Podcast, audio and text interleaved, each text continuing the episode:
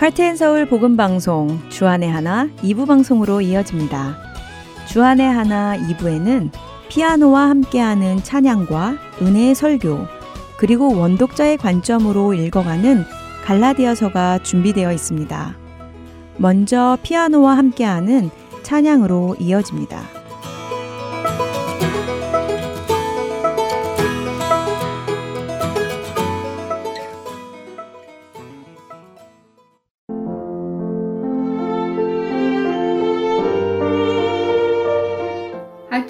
복음방송 애청자 여러분, 안녕하세요. 세계적으로 널리 애창되는 찬양곡들의 역사와 배경, 그리고 그 안에서 역사하신 하나님을 알아가는 시간, 피아노와 함께하는 찬양을 진행하는 피아니스트 이지영입니다. 하루하루 우리에게 주어진 삶, 그 삶을 살아가시는 여러분. 여러분 오늘도 주님 안에서 평안하신가요? 저는 욥기를 읽을 때마다 만일 내게 욥과 같은 시련이 닥쳐온다면 나는 과연 어떻게 할까? 깊은 생각에 빠지곤 하는데 우리가 부르는 익숙한 찬송 중에 욥과 같은 삶을 살다간 인물이 지은 찬송 내 평생에 가는 길 It is well with my soul을 소개해 드리려 합니다. 이 곡의 작사가는 호리시오 스페포드인데 그는 독실한 기독교인, 유명한 변호사, 부유한 사업가로 시카고 의과대학 법리학 교수이고 무디 교회의 재정 담당 장로이며 아름다운 아내, 일남 사녀의 아이들과 함께 시카고에서 살았습니다. 1871년 스페포드의 나이 43세 욕과 같은 고난이 그에게 시작되는데요. 4살배기 외아들이 성홍열로 세상을 뜨게 됩니다. 그리고 몇 달 후 아들을 잃은 슬픔이 채 가시기도 전 시카고 대화재가 발생하지요. 1871년 10월 8일부터 10일까지 3일간 도시를 쑥대밭으로 만든 화재로 인해서 당시 30만 정도의 주민 중 10만 명가량이 집을 잃었고 Lake Michigan에 있는 부동산에 많은 투자를 했던 스페포드도 이 화재로 인해 가진 것을 모두 잃게 됩니다. 2년 뒤 힘든 일을 겪은 가족과 영국 여행을 계획한 스페포드. 함께 동행하려 했으나 교회 일과 사업 때문에 며칠 후에 출발하기로 하고 아내인 안나와 내 딸인 11살 애니, 9살 맥이, 4살 베시, 2살 테니타를 데리고 프랑스 여객선에 태워 먼저 보내는데요. 226명을 태우고 영국으로 향하던 배는 1873년 11월 22일 영국의 철갑선 로키아노와 정면 충돌하여 침몰했는데 시신한 안나는 구조됐으나 나머지 네 딸은 모두 익사하고 말았습니다. 226명의 탑승자 중 생존자는 47명. 영국에 도착한 안나는 스페포드에게 saved alone, 혼자만 구조되었음, 이라고 전보를 보냈고, 그것에 받은 스페포드는 끝없이 밀려오는 슬픔과 눈물을 참으며 아내를 만나기 위해 배를 타고 영국으로 출발합니다. 얼마의 시간이 흘렀을까요? 대서양 한가운데를 지나는데 선장이 지금 우리는 당신의 아이들이 타고 있던 배가 침몰한 그 위를 지나고 있습니다. 라는 말을 해줍니다. 하나님께 울분과 분노가 치솟은 스페포드. 그 누구보다 하나님을 사랑하는 자신에게 어찌하여 이토록 큰 시련을 주시느냐고 그 많던 재산 다 쓸어 가시고 사랑하는 아이들까지 모두 데려가시느냐고 하나님이 살아계시다면 어찌 이렇게 가혹한 일을 하실 수 있냐고 울부짖었습니다. 스페폴드는 자정이 넘는 시간까지 미친 사람처럼 벽을 치고 뒹굴며 울부짖었습니다. 그렇게 하나님을 향한 분노가 휘몰아치던 그의 마음 속에 어느 순간 한 줄기 빛이 찾아옵니다. 뒤집혔던 마음속 폭풍이 잠잠해지고 세상에서 느껴보지 못한 평화가 그를 감싸 안았습니다. 그 평안을 기록하려고 펜을 들어 글을 쓰기 시작한 스페포드. 내 평생에 가는 길 순탄하여 늘 잔잔한 강 같든지 큰 풍파로 무섭고 어렵든지 나의 영혼은 늘 편하다. 내 영혼 평안해. 내 영혼, 내 영혼 평안해. 사랑하는 애청자 여러분, 여러분 삶의 현재 상태는 어떤 때를 지나고 계시나요? 잔잔한 파도를 넘고 계신가요? 아니면 두려워서 숨조차 쉬기 힘든 폭풍 속을 지나고 계신가요? 저는 요즘 로마서를 묵상하고 있는데 로마서 5장 3절 4절 말씀 우리가 환난 중에도 즐거워하나니 이는 환난은 인내를 인내는 연단을 연단은 소망을 이루는 줄 알미로다. 라는 이 말씀이 그동안 머리로는 이해가 되었지만 제 마음으로는 받아들이지 못했는데 스페포드의 일대기를 정리하면서 로마서의 말씀이 제 마음속 깊이 자리 잡게 됨을 느낍니다. 다섯 자녀를 잃고 어마어마한 재산을 다 불태우고도 내 영혼 평안해. 내 영혼 평안해. 평안해. 라고 고백할 수 있도록 스펙보드의 마음에 평안을 주신 하나님. 그 하나님께서 여러분과 저에게도 같은 평안을 주시기를 기도합니다. 피아노와 함께하는 찬양, 제가 연주한 It is well with my soul. 내 평생에 가는 길 들려드리며 인사드립니다. 한 주간도 주님 안에서 평안하세요.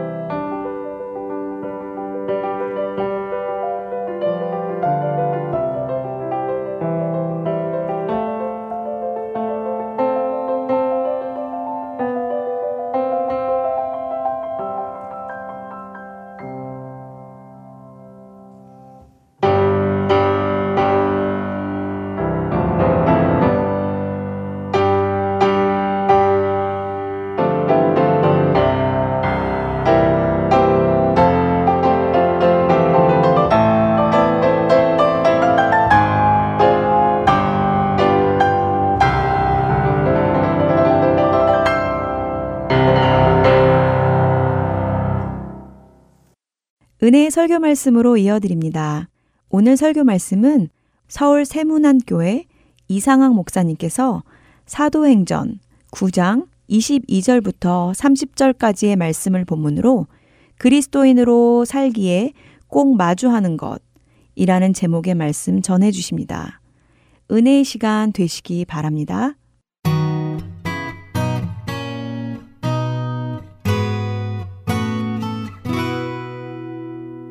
하나님께서 오늘 우리에게 주시는 말씀은 사도행전 9장 22절부터 30절까지 말씀입니다. 사울은 힘을 더 얻어 예수를 그리스도라 증언하여 담에색에 사는 유대인들을 당혹하게 하니라. 여러 날이 지남에 유대인들이 사울 죽이기를 공모하더니 그 계교가 사울에게 알려지니라.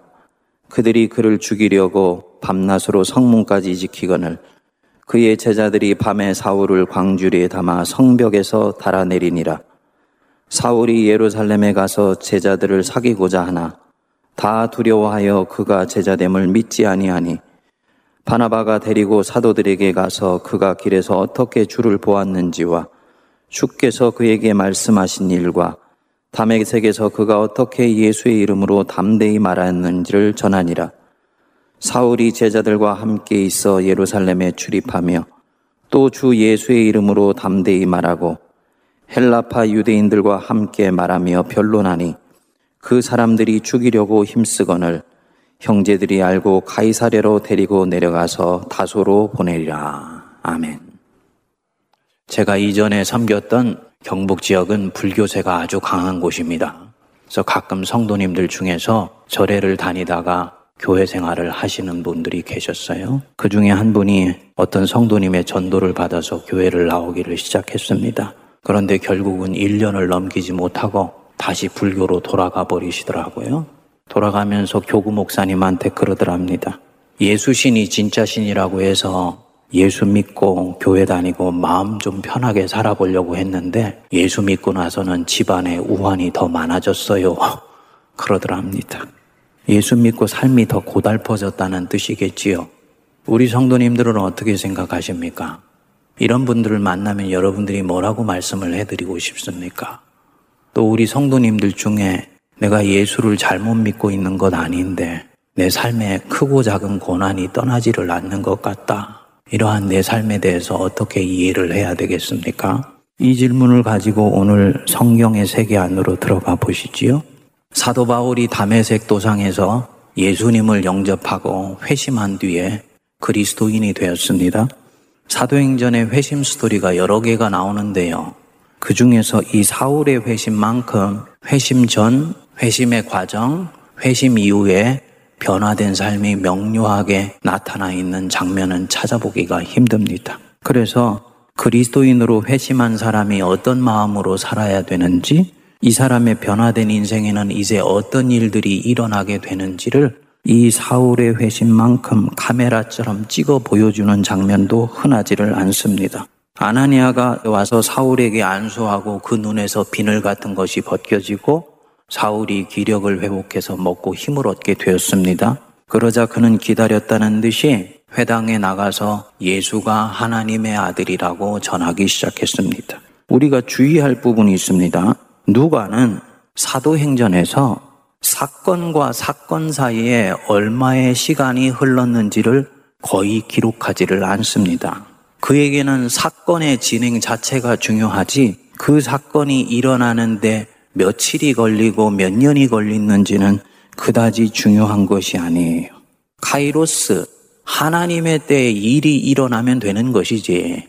크로노스, 물리적으로 그 일이 일어나는데 얼마의 시간이 걸렸는가는 영적으로 그다지 중요하지 않다고 보는 것입니다. 그런데 아주 가끔씩 이 물리적인 시간을 의도적으로 기록해 놓는 때가 있습니다. 그 시간의 의미가 대단히 중요하기 때문입니다. 그 대목이 바로 사울이 회심한 후 일어난 일을 기록할 때예요. 19절 뒷부분을 성도님들이 다시 돌아가 보시면 사울이 담에색에 있는 제자들과 함께 뭐라 그랬습니까? 며칠 있을세라고 말씀을 했습니다. 그러니까 음식 먹고 강건해진 지 며칠 이후에 라는 뜻입니다. 그리고 오늘 이 말씀은 사울이 회심을 하고 오늘 우리가 읽은 본문을 묵상하는 이 일들이 일어나는데 며칠 지나지 않은 가운데 오늘 이 사건이 일어나고 있다는 것을 말씀하는 것입니다. 그래서 곧바로 회당으로 달려가서 예수를 증언했더니 사람들이 어떻게 반응을 했습니까? 21절 한번 보시죠. 듣는 사람이 다 놀라 말하되 이 사람이 예루살렘에서 이 이름을 부른 사람을 멸하려던 자가 아니냐. 사울의 말을 신뢰하지 않는다는 뜻이지요. 얼마 전까지 예수 믿는 사람을 죽이려던 자가 그 예수가 주님이라고 전하니까 그 입에서 나오는 말을 당연히 믿을 수가 없지요. 결국은 첫 증언에서 사울은 한 사람도 얻지를 못합니다. 그리고 오히려 사람들이 그를 의심을 합니다. 그리고 여러 날이 지나자 예상치 못한 일이 일어났습니다. 23절을 한번 보실까요? 여러 날이 지남에 유대인들이 사울 죽이기를 공모하더니 예수를 박해하는 유대인들이 갑자기 태도가 돌변한 이 사울을 보면서 분노심을 느꼈거나 배반감을 느꼈는지 그를 죽이려고 모의를 한 것입니다. 24절에 보면 다행히 그 개교가 사울에게 알려지게 되었습니다. 그래서 결국은 사울이 이 담에색 도상에서 나오는 길목을 유대인들이 준비하고 있다는 것을 알고는 25절에 보면 제자들이 밤에 사울을 광주리에 담아 성벽에서 달아내리게 됩니다. 성도님들, 지금 생명의 주 예수를 만나서 회심을 한 이 사울의 인생에 어떤 일이 지금 일어나고 있습니까? 예수 만난 지 며칠이 지나지 않았는데 갑작스럽게 불쑥 고난이 찾아오게 됐습니다. 자신의 가슴 속에 있는 불덩어리를 전하게 된 것 때문에 시련이 찾아오게 된 거예요. 그것도 보통 시련이 아니죠. 생명이 위협받는 그런 시련이 찾아오게 된 것입니다. 지금 이 사울의 인생이 예수님 믿은 것 때문에 갑자기 꼬여버리게 됐다라는 것들이 느껴지시는지요? 예수님 믿고 회심하기 전에는 사울은 이런 인생을 살지 않았습니다. 누구의 미움을 받는다든지, 누가 자기를 죽이려고 한다든지, 그래서 살기 위해서 광주리에 몸을 담고 벽을 타고 내려와서 도망한다든지, 이런 삶은 상상도 할 수가 없었습니다. 얼마나 사울의 인생이 예수를 믿기 전에는 안전했는지 모릅니다. 그런데 생명의 구주를 만나서 회심한 이 사울에게 이런 인생이 불쑥 찾아오게 된 것입니다. 겨우겨우 피해서 예루살렘에 있는 예수 믿는 사람들을 만났지요. 사울이 그들 만나서 사귀고 싶고 예수님에 대해서 더 듣고 싶었던 것 같아요. 사울은 얼마나 반가웠을까요? 그런데 26절을 보니까요. 그 중에 어느 누구도 그가 제자됨을 믿지 아니했다 그랬습니다. 아무도 그를 믿어주지를 않습니다. 오히려 두려워서 피합니다. 보시지요? 육체적으로는 어제까지 친구였던 유대인들에게 이제는 쫓겨 도망 다니는 신세가 되고 정신적으로는 당분간 누구에게도 환영받지 못하는 외톨박이 신세가 된 것입니다.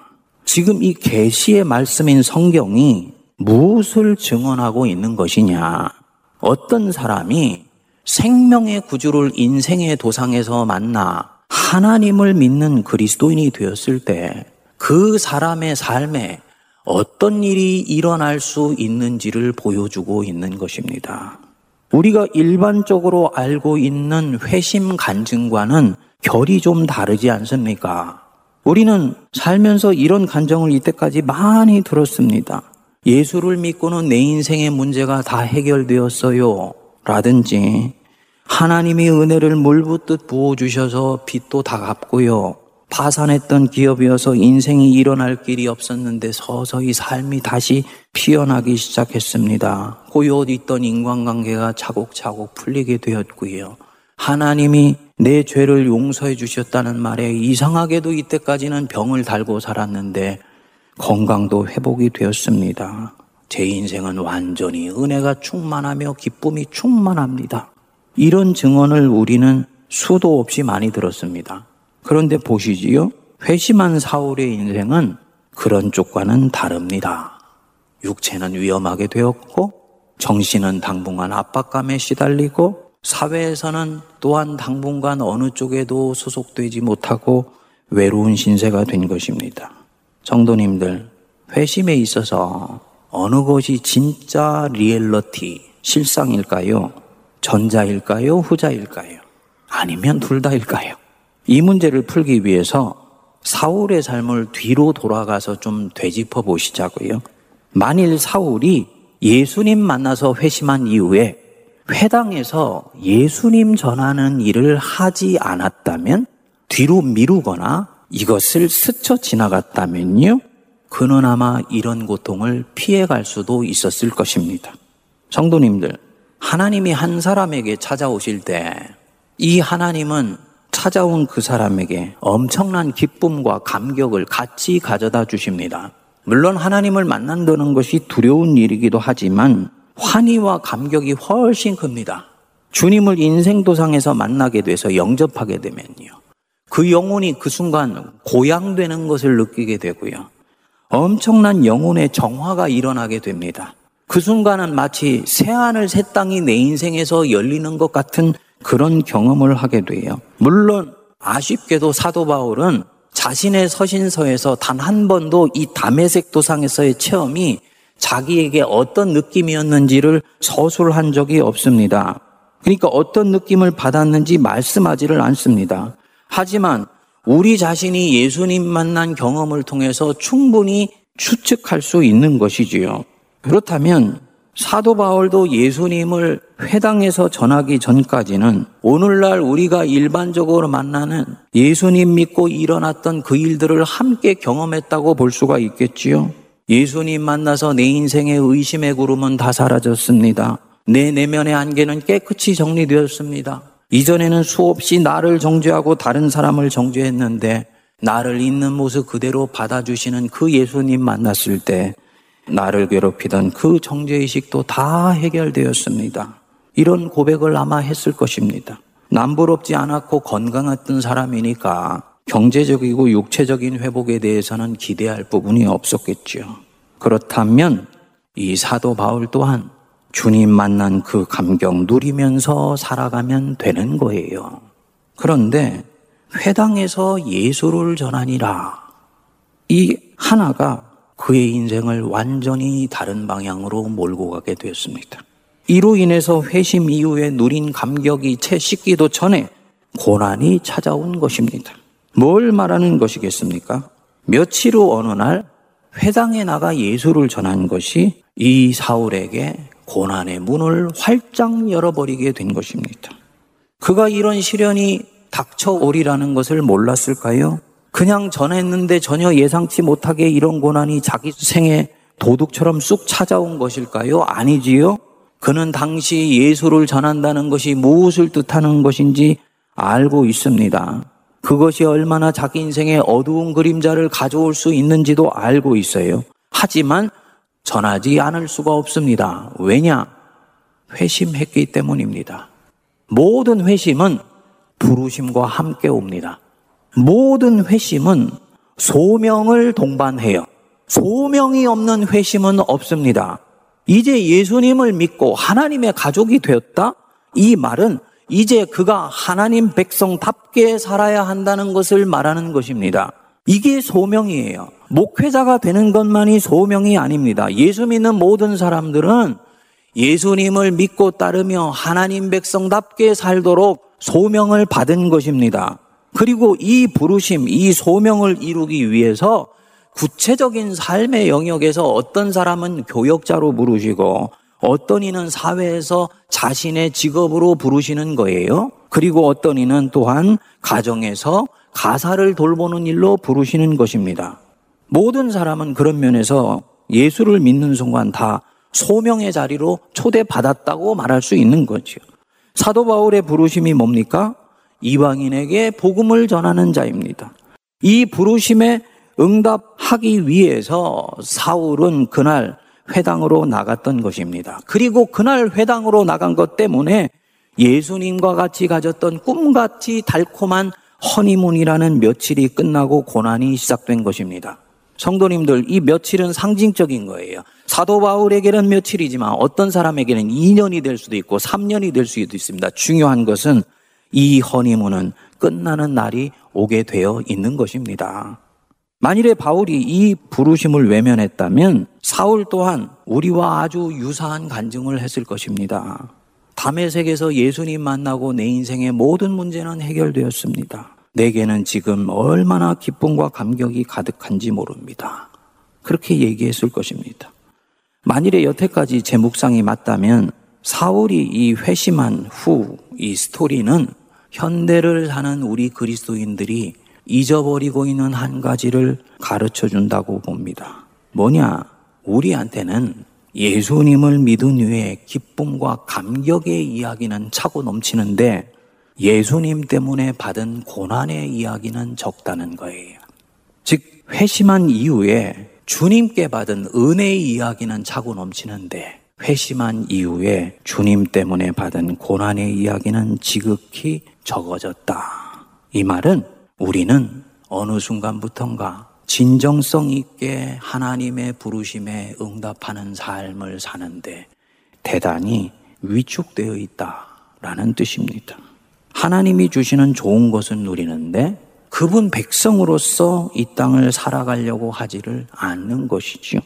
그래서 이 사울의 회심 스토리로 들어가 보면 담에색 체험까지만 하고 그 뒤에 회당에서 전하니라 라는 이 소명의 삶이 빠지고 그냥 다시 일상으로 돌아가 산다는 뜻입니다. 그렇지 않고 내가 진정 예수를 믿고 하나님 백성으로 산다면 반드시 이 사람에게는 주님과 함께하는 기쁨도 있지만 크고 작은 고난도 함께 찾아오게 되어 있습니다.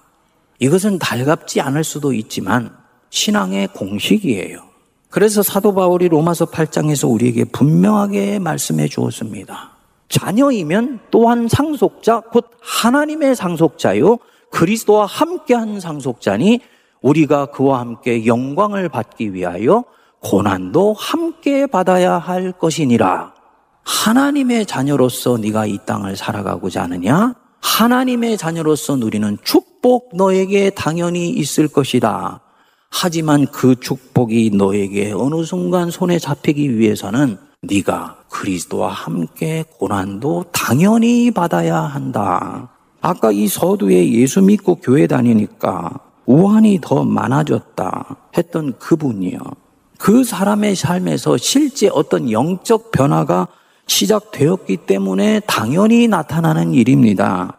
마귀가 떠나기 전에 이 사람의 삶을 당분간 해질러서 미혹시키기 때문일 수도 있고요. 여태까지 잘못된 질서 위에 세워져 있던 삶이 제자리를 찾아 나가는 과정에서 온 것일 수도 있어요. 이 고난은 이 사람이 견뎌야 하는 고난입니다. 정상으로 예수를 믿고 있다는 증거예요. 그런데 이 사람은 그것을 모르는 거지요. 예수 믿으면 그저 편해져야만 한다고 생각하니까 회당에 나간 이후에 받는 고난은 생각할 수가 없는 것입니다. 보니까 이것은 이런 분만 그런 것이 아니고 예수 믿는 많은 분들이 비슷하게 생각을 하는 거예요. 그래서 사도 베드로가 예수 믿는 사람에게 오는 고난을 어떻게 생각해야 되느냐 이렇게 말씀을 했습니다. 베드로 전서 4장 12절 13절에 보면 사랑하는 자들아 너희를 연단하려고 오는 불시험을 이상한 일 당하는 것 같이 이상히 여기지 말고 오히려 너희가 그리스도의 고난에 참여하는 것으로 즐거워하라. 이는 그의 영광을 나타내실 때 너희로 즐거워하고 기뻐하게 하려 함이니라. 예수 믿은 다음에 오는 고난을 이상하게 여기지 마라. 예수 믿고 나서 고난 오면은 주님이 나를 벌 주시려고 또 고난 주시는가 생각하지 말아라. 그런 뜻입니다. 성도님들, 예수 믿으면 은혜가 충만하지요? 아멘 하시지요? 하지만 이 은혜는 우리가 생각하는 일반적인 은혜가 아니에요. 예수 믿으면 형통합니다. 하지만 이 형통은 우리가 생각하는 그런 형통이 아닙니다. 요셉 보십시오. 하나님을 신실하게 믿고 따른 것 때문에 형통했지요. 형통해서 어디로 갔습니까? 감옥을 갔어요. 그런데 하나님이 감옥 안에서 또 형통했다고 요셉에 대해서 말씀을 합니다. 무엇을 얘기하느냐? 예수를 믿으면 믿지 않을 때보다 표면적으로는 그 인생의 고난이 더 깊어질 수 있다는 것을 말하는 것입니다. 이게 신앙의 리얼러티예요. 시련이 더 클 수도 있습니다. 회심한 사울뿐만 아니고 예수 믿는 많은 사람들이 바로 이 과정 속에 있습니다. 누가 예수를 믿으면 모든 것이 만사가 잘 된다고 얘기를 합니까? 그것은 형통이지만은 다른 종류의 형통이에요. 그야말로 예수를 믿어서 건강해지고 경제도 풀리고 내 인생의 모든 문제가 다 복받게 해결되었다. 이것은 대단히 위험스러운 생각입니다. 담에색 체험까지만 하고 회당에서 전하니라 소명을 감당하지 않고 옆으로 비껴 지나가는 과정 속에서 오는 것이지요. 예수 제대로 믿고 예수님을 진정으로 내 인생의 주님으로 섬기고 살아가려고 하면 남들이 하는 고생 위에 얹어서 남들이 하지 않아도 되는 고생도 당분간 해야 될 수 있다는 걸 꼭 기억하시기 바랍니다. 이게 신앙의 현실이에요.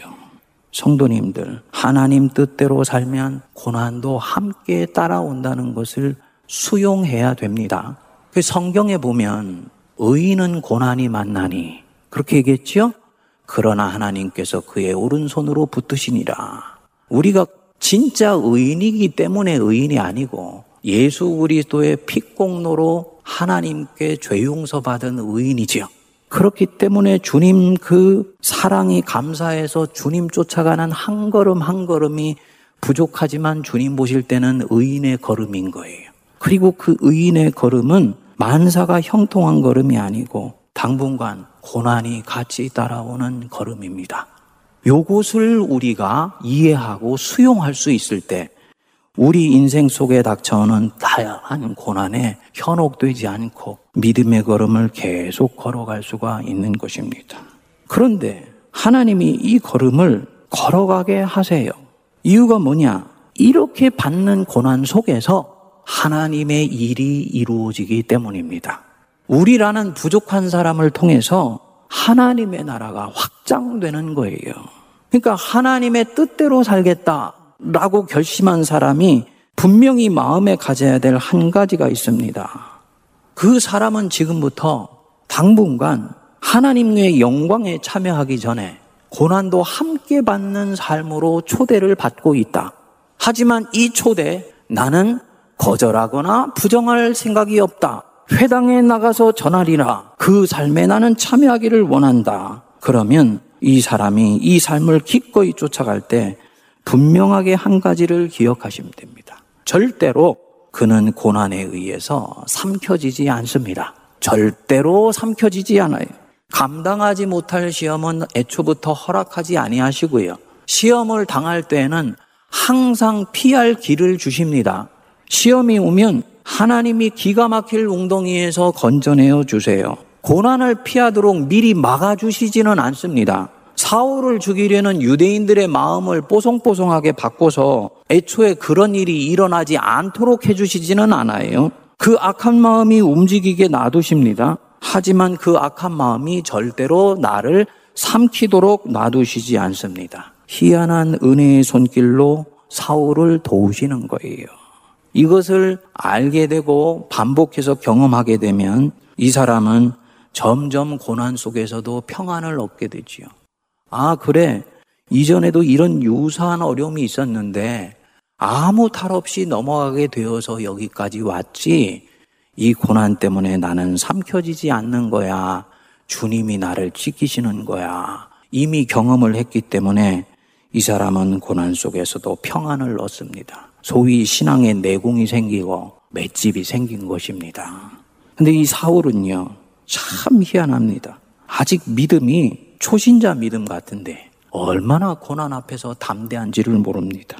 회심해서 하루아침에 생명이 위태로운 자가 되었는데 전혀 주눅들거나 두려워하지를 않습니다. 보시지요? 예수의 적대자가 예수의 종이 되어서 예수 믿는 사람들에게 갔습니다. 자신을 반길 줄 알았는데 의심하고 두려워하면서 배척하여 냉랭하게 돼야지요. 모세와 아주 비슷한 상황이에요. 애굽인으로 살았다가 자신의 인생을 터닝하여서 히브리인으로 살기로 작정을 했습니다. 그래서 자기 동족을 치는 자들을 돌로 쳐 죽이고 자기 동족에게 같이요 칭찬받을 줄 알았는데 네가 어제는 애굽인을 돌로 치더니 오늘은 우리를 치려고 하느냐? 라고 모세를 오히려 배척했습니다. 모세가 그만 낙심해서 광야로 도망을 갔어요. 그런데 이 사울은 다릅니다. 친구로 대해줄 줄 알았던 사람들한테 거절을 당했는데 전혀 그 마음에 요동함이나 흔들림이 없습니다. 29절을 보면 주 예수의 이름으로 담대히 말한다. 그랬습니다. 이 고난을 이길 내적 힘이 이미 이 사울에게 있는 것이지요. 살아계신 예수님, 실제로 만난 것입니다. 이 예수님을 실제로 인격적으로 영접하는 것이 얼마나 중요한지 이것이 있는 분은 예수님 안에 자기 인생의 뿌리를 깊이 받고 있습니다. 그렇기 때문에 환경이 어찌 되건 여건이 어찌 되건 절대로 마음이 흔들리지를 않습니다. 이게 믿음이지요. 주님에 대한 신뢰이죠. 거기다 지금 이 사울에게는 누가 들어와 계십니까? 성령이 들어와 계신 거예요. 그래서 이 성령께서 이런 정도의 고난쯤은 넉넉히 이길 힘을 주시는 것입니다. 그래서 이 고난 앞에 담대한 것입니다. 눈앞에 있는 고난과 역경이 이 사울을 절대로 삼킬 수가 없습니다. 우리 성도님들 중에 힘들 때마다 자기 연민에 빠지는 분이 계시더라고요. 목사님, 제가 이렇게까지 노력했는데 왜 저는 늘 힘든 것입니까? 근데 가만히 보면 모세가 그런 식이었어요. 내가 저들 위해서 일을 했는데 왜 이런 나를 몰라주는 거야? 내 인생이 참으로 가련한 인생이다. 이런 자기 연민을 갖는 건 아무 도움이 안 됩니다. 또 성도님들 중에 힘든 일이 생기면 거의 반사적으로 과거를 돌아보면서 후회한 분들이 계세요. 아, 그때 내가 회당에 나가서 전하지 않았어야 되는데, 라고 생각하는 것입니다. 온 걸음을 후회하는 거지요. 사울은 그쪽으로 가지 않습니다. 사울은 자신이 할 일은 한 가지뿐이라고 생각을 합니다. 겁내어 숨지 말고 두려워 도망하지 말며 이때까지 왔던 걸음을 변질하여서 휘지 않는다. 왜냐?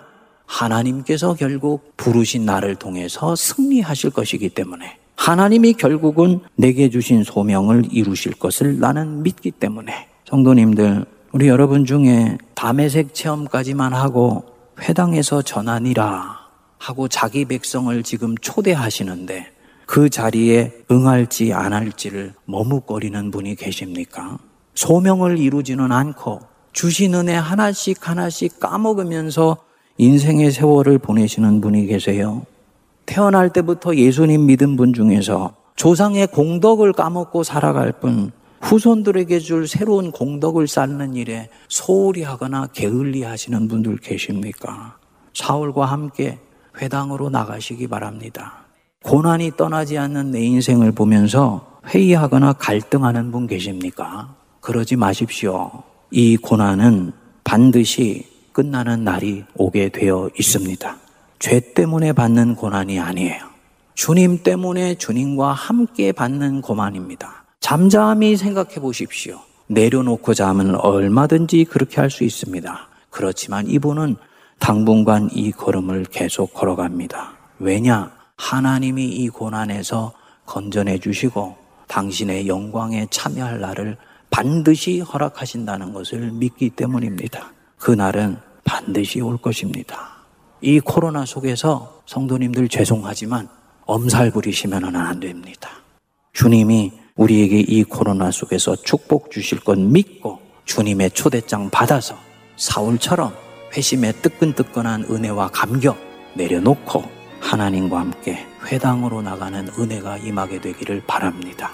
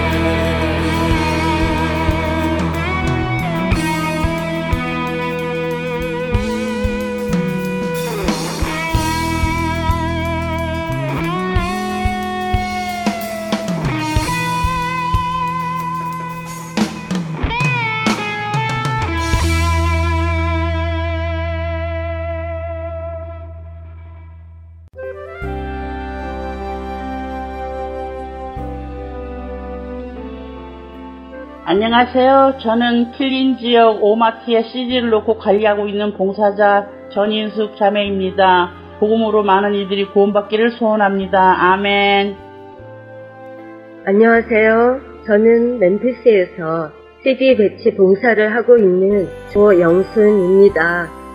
현재 파머스 마켓과 아시아나 마켓에 CD를 놓고 있습니다. 이 CD로 예수 그리스도가 전해지고 많은 이들이 생명을 얻기를 소망하며 기도합니다. 감사합니다. 안녕하세요. 저는 워싱턴에서 CD 배치를 봉사하고 있는 이소벨입니다. 현재 패드웨이 H마켓에 CD를 놓고 있습니다. 복음 사역에 동참할 수 있어서 참 기쁩니다. 감사합니다.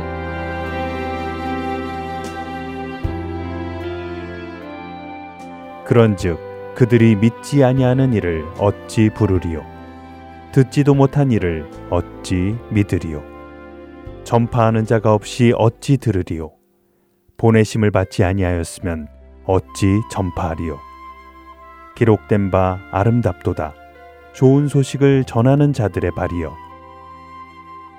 생명을 전하는 이 아름다운 사역에 동참하실 분은 전화번호 602-866-8999로 연락 주시기 바랍니다.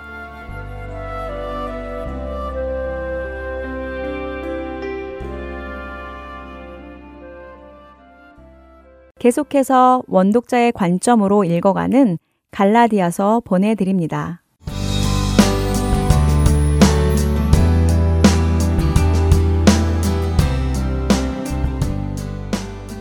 하렌 서울 복음방송 청취자 여러분 안녕하세요. 원 독자의 관점으로 읽어가는 갈라디아서 성경 공부의 최순환 목사입니다. 지난주에는 갈라디아서 5장 1절에서 6절까지의 말씀을 토대로 바울이 갈라디아 성도들에게 할례를 받음으로 인해 다시 율법적인 신앙으로 돌아가면 어떤 일이 일어나는지 경고하면서 결국 그리스도 안에 있는 성도들은 성령을 통한 믿음을 따라 의의 소망을 기다리고 사랑으로 역사하는 믿음을 드러내는 삶을 살라는 권면을 살펴보았습니다. 오늘은 갈라디아서 5장 7절 말씀부터 살펴보겠습니다. 너희가 다름질을 잘 하더니 누가 너희를 막아 진리를 순종하지 못하게 하더냐. 바울은 당시 그리스 로마 제국에서 유행하던 달리기 경주에 비유해서 당시 사람들이 이해하기 쉬운 다름질이란 단어를 쓰는데요. 상을 받기 위해 열심히 충성하는 성도의 역동적인 신앙생활을 비유할 때 바울이 즐겨 쓰는 표현입니다.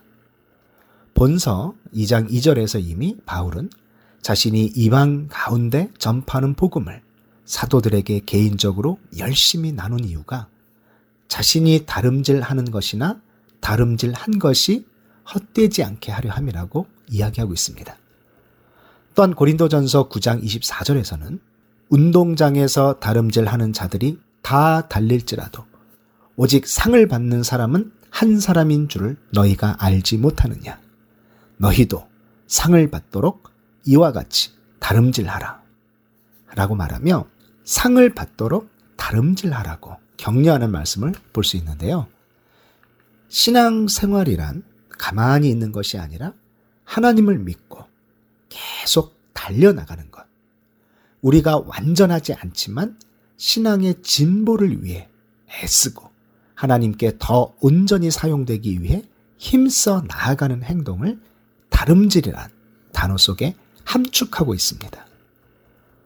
갈라디아 성도들은 처음 복음을 받아들이고 진리에 순종하는 동안 올바르게 믿고 살면서 다름질을 잘했는데 거짓 교사들의 인도를 잘못 받아서 문제가 생겼습니다.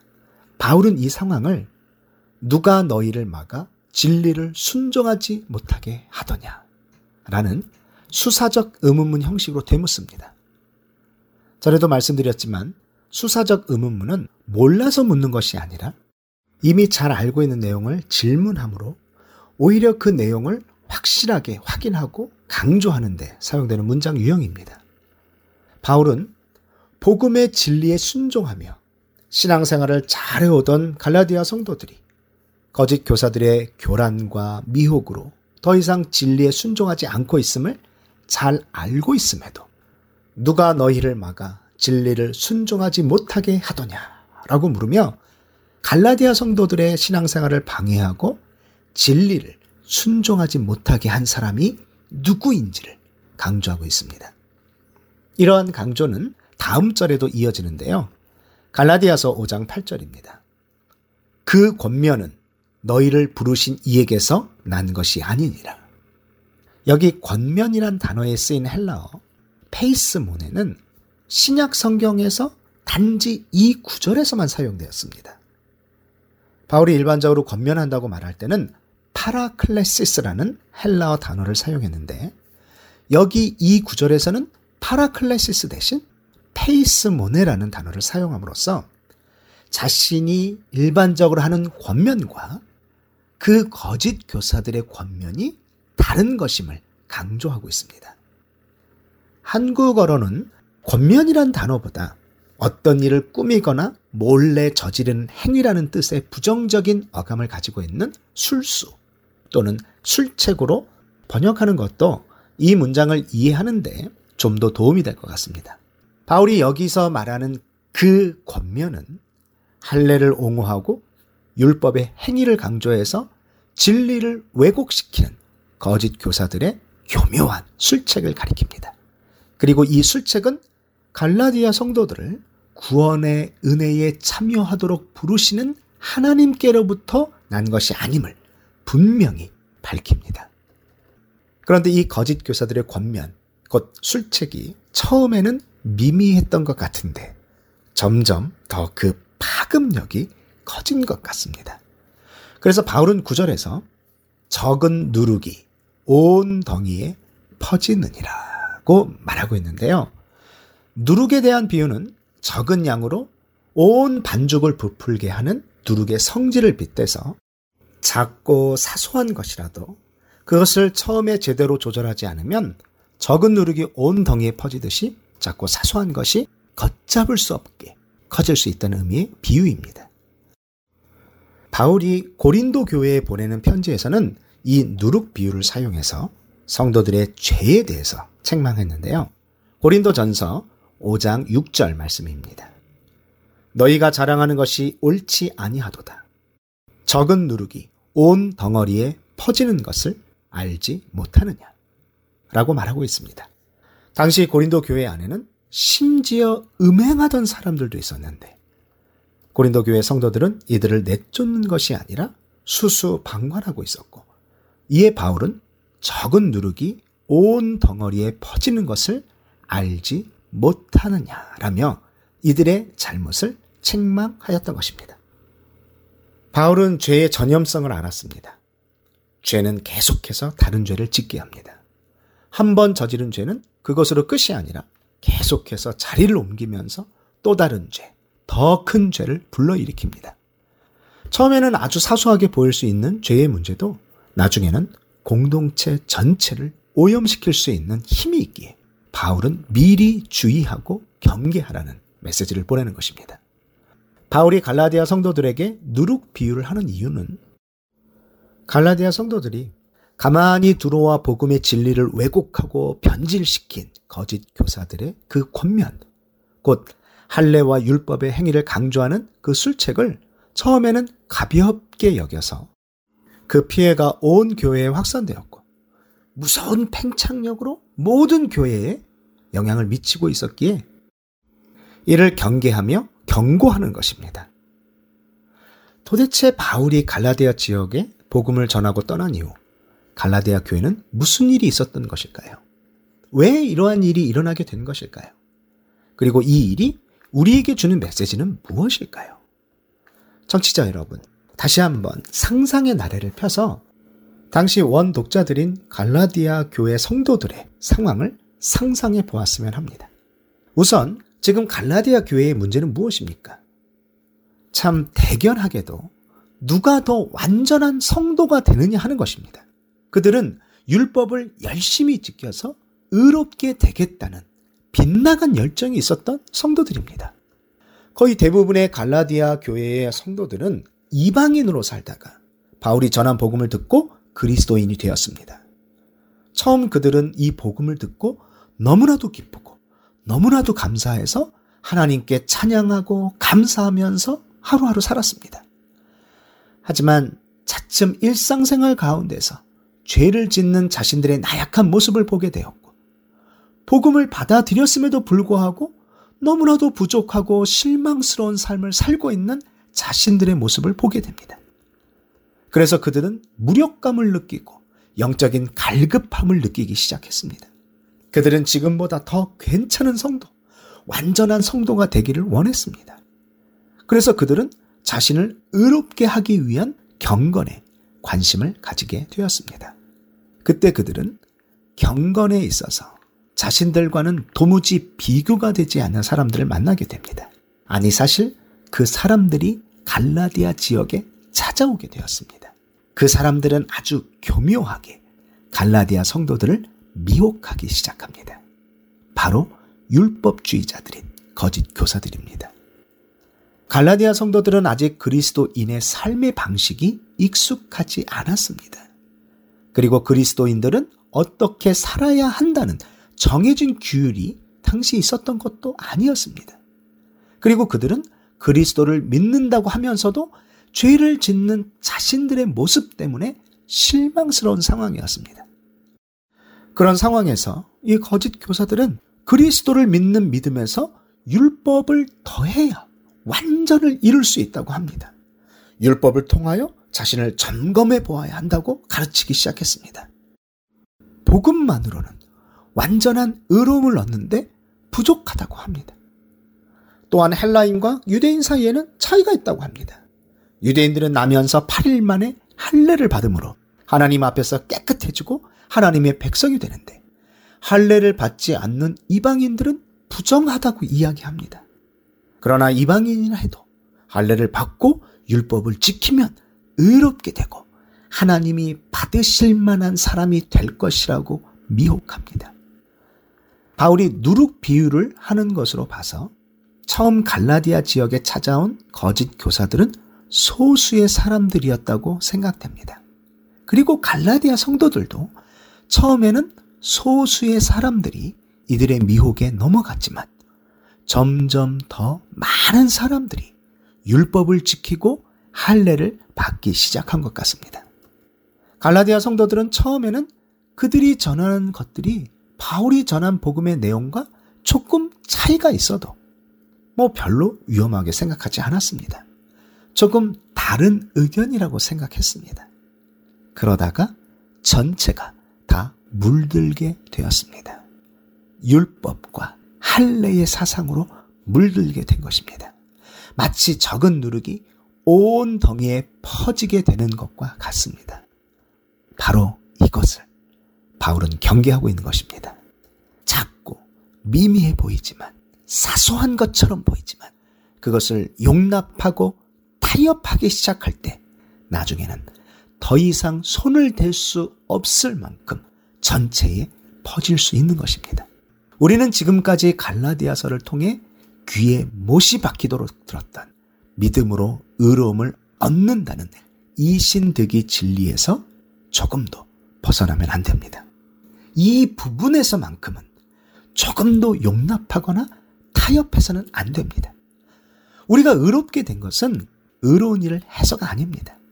시키는 대로, 하라는 대로 잘 따라한다고 의롭게 된 것이 아니었습니다. 그래서 어떤 기준을 정해서 이만큼만 할 수 있으면 그 사람은 의인이다 라고 말할 수 없습니다. 우리가 의롭게 된 것은 그냥 하나님이 우리를 의롭다고 말씀하셨기 때문입니다. 우리에게서 어떤 이유와 조건이 있는 것이 아니라 하나님이 그렇게 하시기로 의롭다 칭하기로 결정하셨습니다. 이것을 믿음으로 우리는 의롭게 된 것입니다. 우리가 의롭게 되었기에 이제는 성령 안에서 의인답게 살기 위한 행위의 모습들이 있을 것입니다. 그러나 이것은 행위로 의롭게 되는 것과는 다릅니다. 율법주의자들은 믿음만으로는 부족하다고 말합니다. 그래서 무엇인가 덧붙여야 하는 것이 있다고 말하는 것입니다. 하지만 우리는 이미 의롭게 된 것에서부터 시작합니다. 무엇을 잘하고 잘 지켜서 의롭게 된 것이 아니라 하나님이 우리를 의롭다고 칭하셔서 의롭게 되었습니다. 그래서 이제는 그 의로운 신분에 맞게 거룩한 삶을 살아야 하는 것입니다. 이 순서가 뒤바뀌어지면 큰일 나는 것입니다. 예수님이 십자가에 달리신 이유가 무엇입니까? 예수님이 주신 자유는 무엇입니까? 행위로 나타나고 인정되는 종교입니까? 아닙니다. 예수님이 이 땅에 오시고 십자가에 달리신 이유는 하나님을 아바 아버지로 부를 수 있도록 하기 위함입니다. 더 정확하게 말씀드리면 하나님을 알고 그분과의 인격적인 사귐을 갖는 것입니다. 하나님을 알지 못하는 예배, 11조, 봉사는 하나님이 원하시는 것이 아닙니다. 하나님이 기뻐하시지 않습니다. 이미 구약에서부터 하나님은 너희의 월삭과 절기, 제사에 염증이 난다고 말씀하셨습니다. 하나님과는 상관없는 하나님을 알지 못하는 행위에 불과한 것은 하나님은 받고 싶어 하지 않으십니다.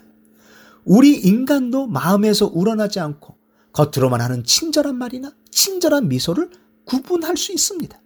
그리고 그런 친절은 별로 달갑게 느껴지지 않습니다. 우리도 모르는 우리의 중심을 아시는 하나님은 얼마나 더 이것을 잘 아시겠습니까? 바울이 선포하는 예수님이 주신 자유는 다른 모든 것에서 자유하여 하나님을 알아가고 하나님께 우리를 드릴 수 있는 자유입니다. 죄와 육신의 정력과 외면적 행위의 사슬에서 벗어나 아버지 품에 안기게 하신 것이 예수님이 주신 자유입니다. 그 자유를 10분 활용하여 그분을 알아가고 그분이 나를 알도록 하는데 힘을 써야지.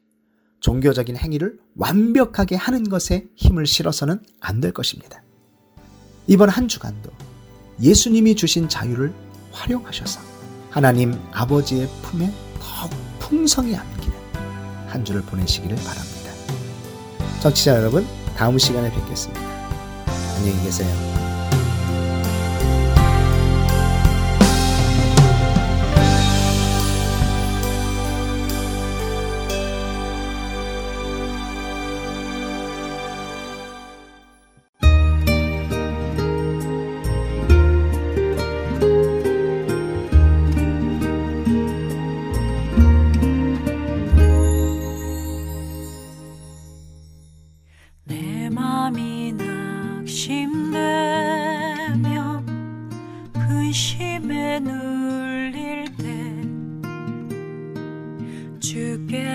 내게 오사 위로해 주시네. 가는 길 캄캄하고 괴로움 많으나 주께서